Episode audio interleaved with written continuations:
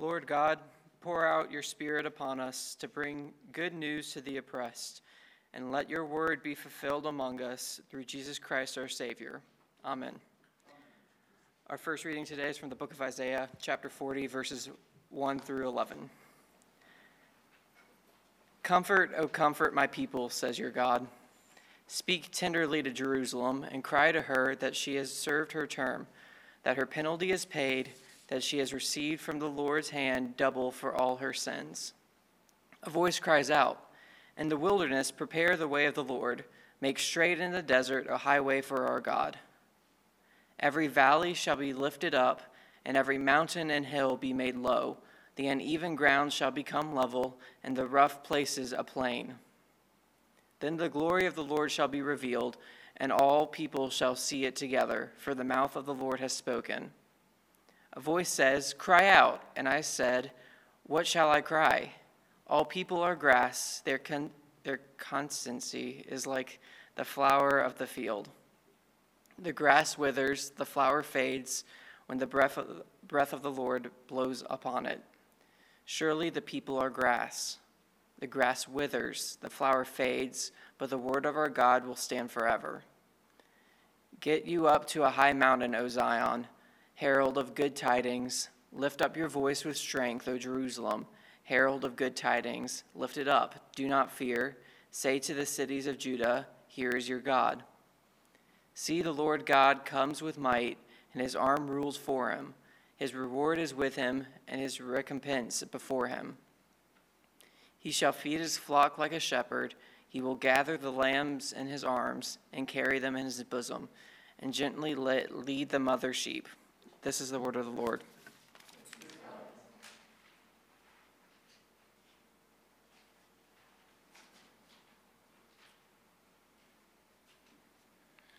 We're going to have two gospel readings this evening, but I'm going to significantly shorten the first one. I need to turn my microphone on. I can see the panic from all the way back here. Let's see. So, our gospel reading from Mark is going to be all the way 1 through 8, but I think I'm going to stop. I think I'm going to stop at verse 1. The very first verse of Mark's gospel. So listen for what the Spirit is saying to the church, and then we'll move on to the next gospel, which is a slightly longer one. Mark chapter 1, verse 1. The beginning of the good news of Jesus Christ. Word of the Lord. Thanks be to God. And from Luke chapter 4, verses 16 to 21. When he came to Nazareth, where he had been brought up, Jesus went to the synagogue on the Sabbath day, as was his custom. He stood up to read, and the scroll of the prophet Isaiah was given to him. He unrolled the scroll and found the place where it was written, "The Spirit of the Lord is upon me, because God has anointed me to bring good news to the poor. God has sent me to proclaim release to the captives and recovery of sight to the blind, to set free those who are oppressed, to proclaim the year of the Lord's favor." And he rolled up the scroll, gave it back to the attendant.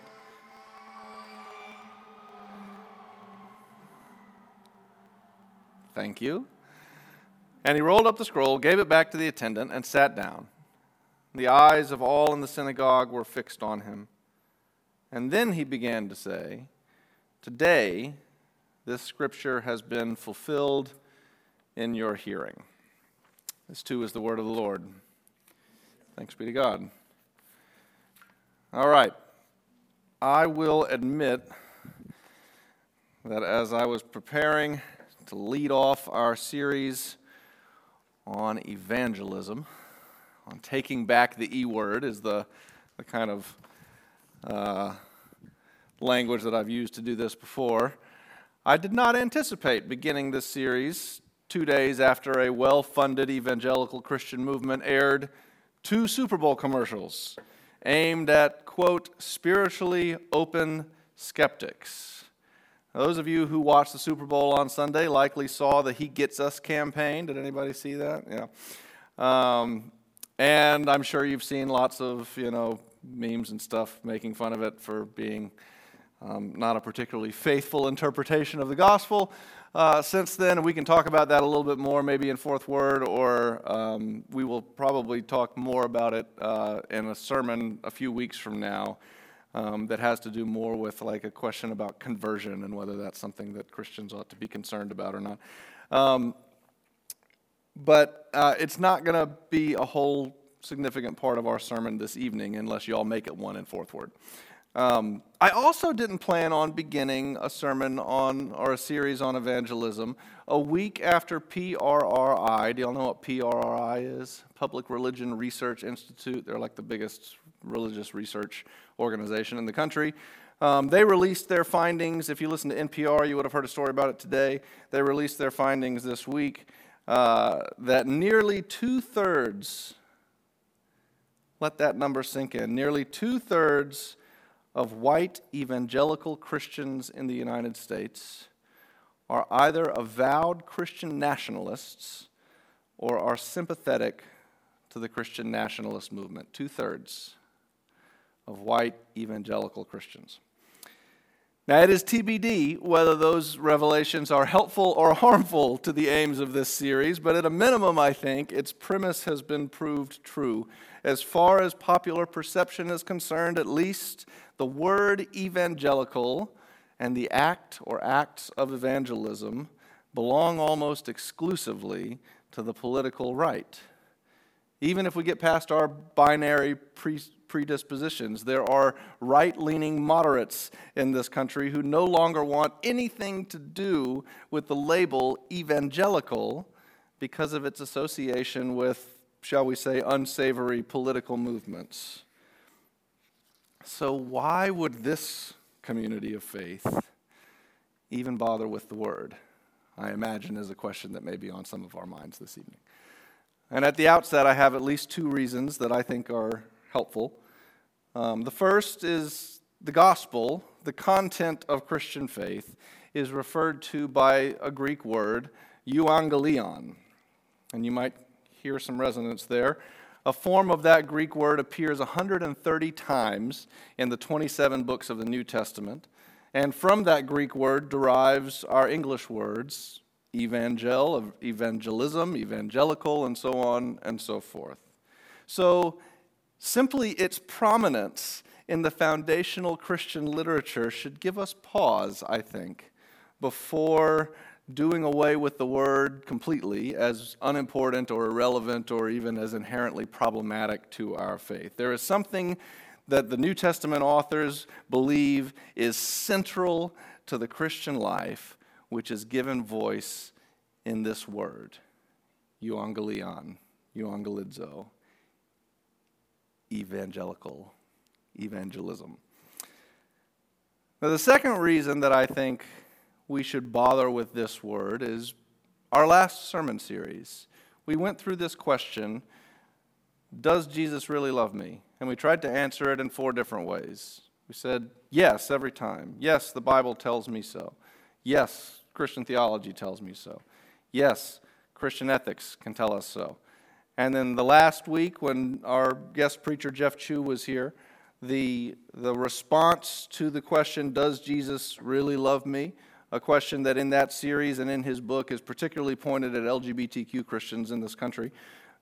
His answer is yes, the church can tell us so. Which has me thinking, but what if the church is too concerned about being labeled an evangelical to tell anyone that Jesus loves them? Or more pointedly, what if the only churches who are rendered speechless by such concerns are the welcoming churches, the affirming churches, the justice-oriented churches, and all the ones who have no problem talking about Jesus out in public?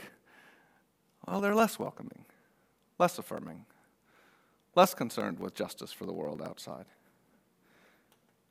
That's who's left to give voice, public voice, to divine love and welcome and belonging.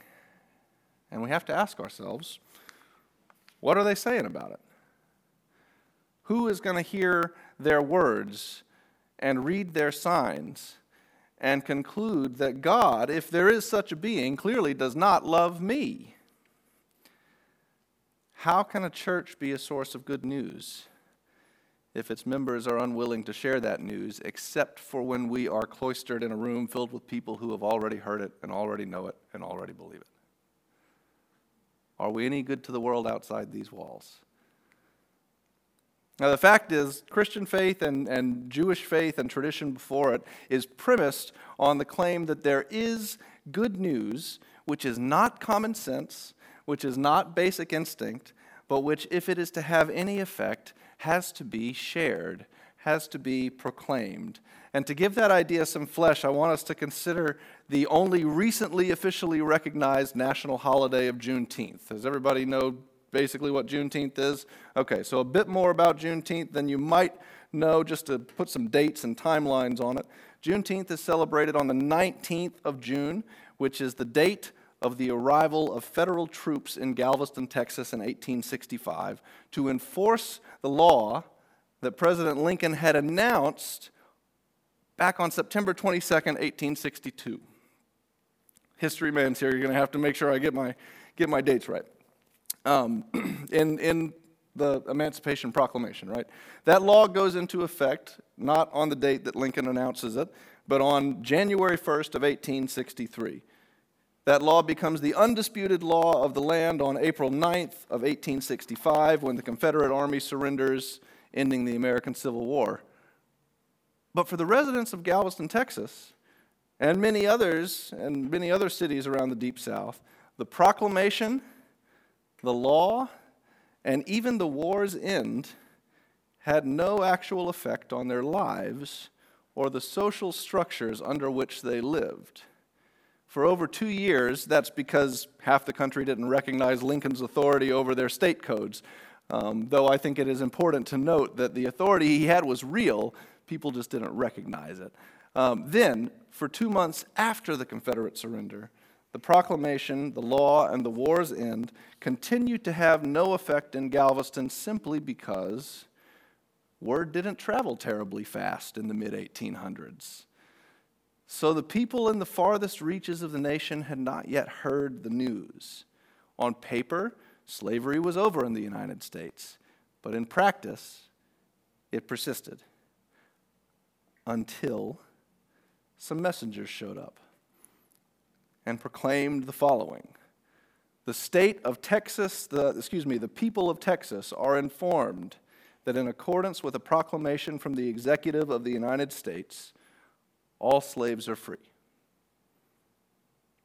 June 19th, 1865, 2.5 years after the content of that proclamation was effective and true, it still had to be proclaimed in order for lives and communities to be changed by it. And so, the commemoration of Black Americans' freedom from enslavement is not celebrated on September 22nd, when Lincoln gave the speech.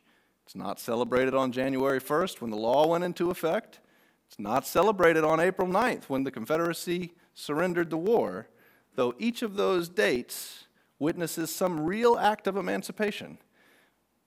But freedom is celebrated on June 19th because someone had to deliver the good news so that people who would not otherwise have known it could hear it, could believe it, and could change their lives according to it. Now, in the world of 1865 in Galveston, Texas, the announcement that all slaves are free was not common sense. If it was an instinct, it was so against the dominant social and cultural current and was therefore an incredibly risky instinct for anyone to reveal. True as the news those soldiers delivered may have been legally, ontologically, theologically, it's not until it's proclaimed to a particular people in the midst of their profound predicament that the truth of that word takes on flesh and recreates their lives and their communities, their lived experience in freedom. That's euangelizo. That's to evangelize.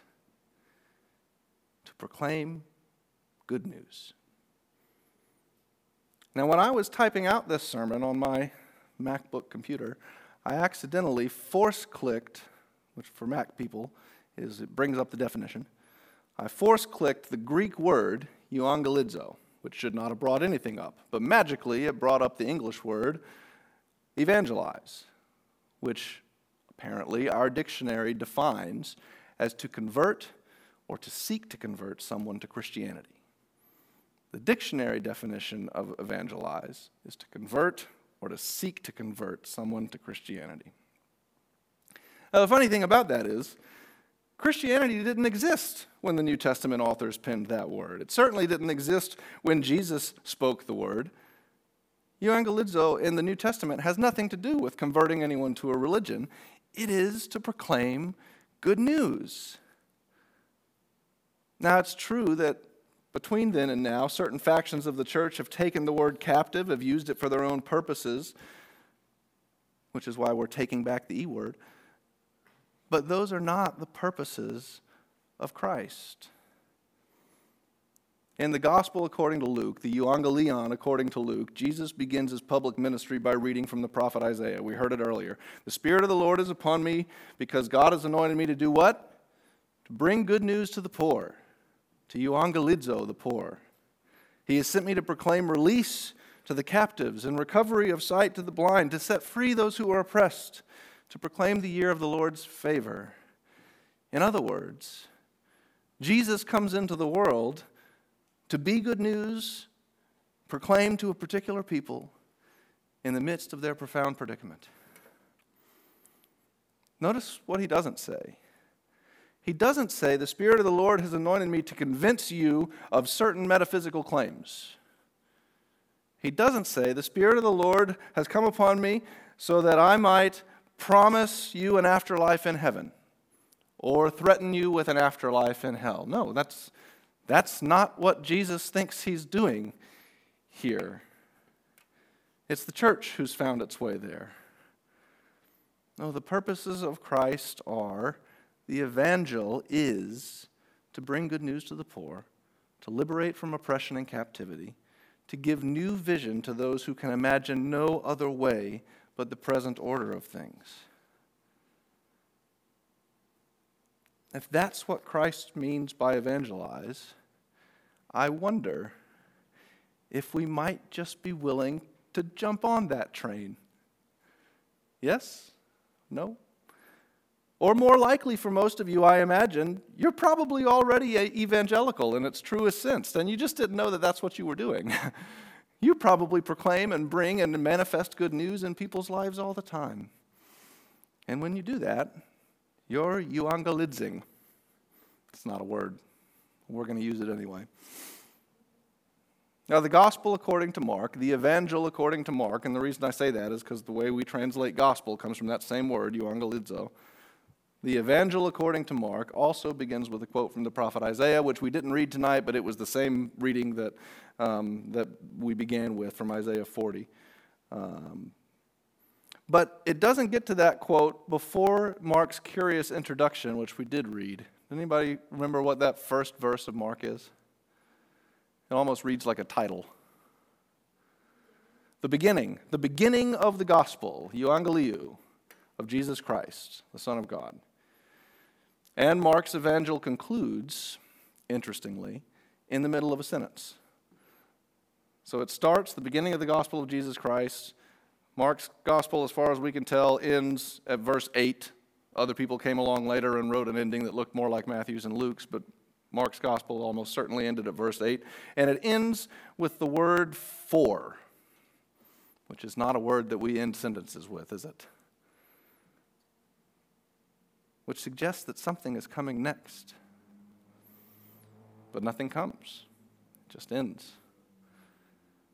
Or maybe it doesn't. Maybe Mark's gospel intentionally doesn't end.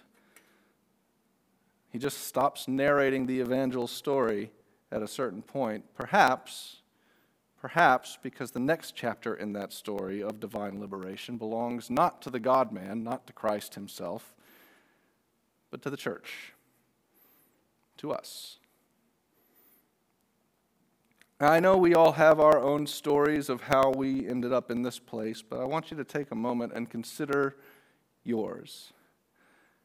How did you end up in this community of faith? Did someone tell you about the Presbyterian Student Center? If so, what did they tell you? Did they tell you about our doctrine of atonement? Probably not. No, they told you about the wide welcome that you will receive when you walk through the doors. They told you that you would be free to be yourself, to voice your questions and your doubts and your complaints. They told you that you would be free to explore your beliefs about God and about life and about morality. Or maybe nobody told you anything. Maybe you saw a pride flag hanging from a building that said Presbyterian on it and you got curious, or a Black Lives Matter flag. Whatever it was, by my read of Jesus, it is evangelism that brought you here. Someone said something that sounded to you like good news, or you saw a flag or a flyer that we put up and it read to you like good news. Because the liberating word must be proclaimed, so that we who would not otherwise know may hear it, may believe it, may alter our lives according to this great love, which binds human and divine life together in one. And aren't you glad that somebody told you? You can be that someone, which is why we keep telling the story. Thanks be to God. Amen.